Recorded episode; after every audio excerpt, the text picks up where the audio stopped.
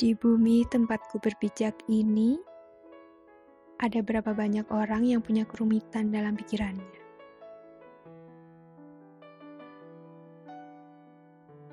Berangkat kerja, tapi pikirannya tertinggal di rumah.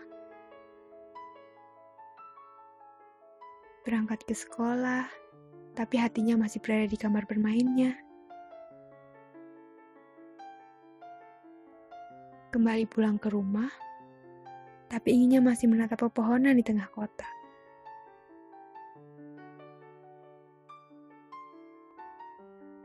Ada yang tertinggal, dan ada yang berupaya untuk meninggalkan.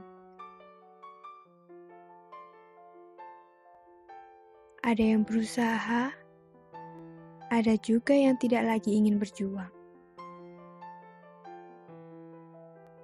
Ada yang baru memulai, dan sebagian lainnya sudah lelah berjuang. Ada yang ingin mempertahankan, dan sisanya hanya ingin melepaskan. Manusia-manusia dan kerumitan dalam pikirannya. Tidak ada yang bisa menebak. Dan bukan tugas kita untuk menebak-nebak kerumitan pikiran manusia satu dengan manusia lainnya.